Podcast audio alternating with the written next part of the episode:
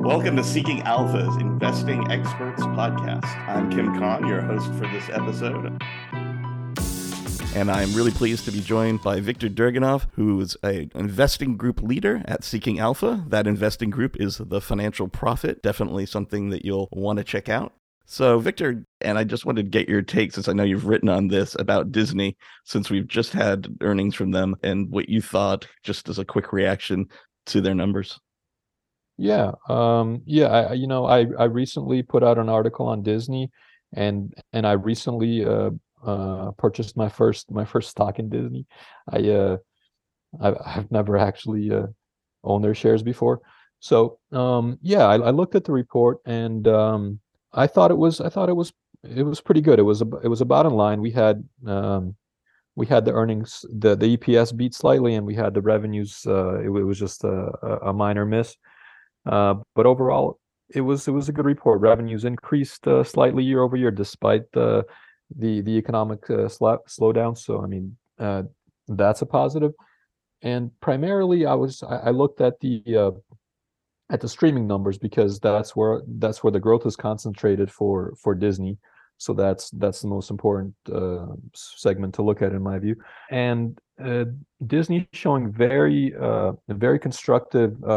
uh, average revenue per user increases in their in their Disney Plus segment and and and, and other segments of their of, of their streaming uh, streaming business. So that's telling me, you know, that the com- that the company uh, is seeing better than expected results uh, with their streaming. The revenue per user continues uh, continues to grow fa- uh, faster than than expected, and there's much more profitability in in this sector than than it's, it's currently factored in.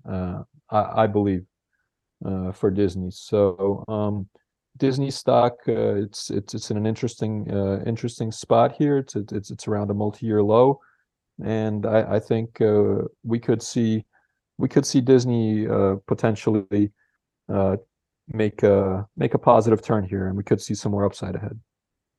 See any possibility about the the rumors of some kind of buyout from Apple of either part of the company, streaming service, movie business? I mean, parks are going strong for the Disney right now, so that could be their core business as an argument. Yes, uh, parks are doing very well for uh, for Disney, and um, you know that that's another in- encouraging factor. But uh, they're having challenges in uh, with their with their movies and their um, and their content basically. So uh, you know, I'm I'm not sure that that Apple is going to go the route to uh, to acquire Disney assets. I'm not sure that that's that that's something that that Apple would do. Of course, I could be wrong, but I just, you know, for some reason, I don't quite see see that working. But you know, it's it's it's always possible. Nevertheless, I think Disney just needs to uh, refocus their attention uh, on their content and just you know start uh, start providing better viewing experiences for the uh, for the public. You know, for for the consumer. And you know, the, the theme parks are great.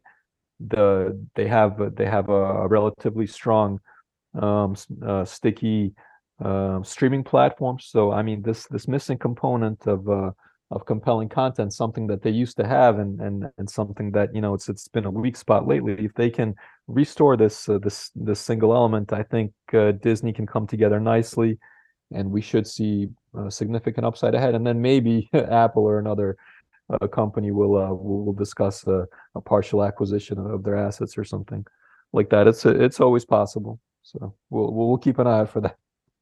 Great.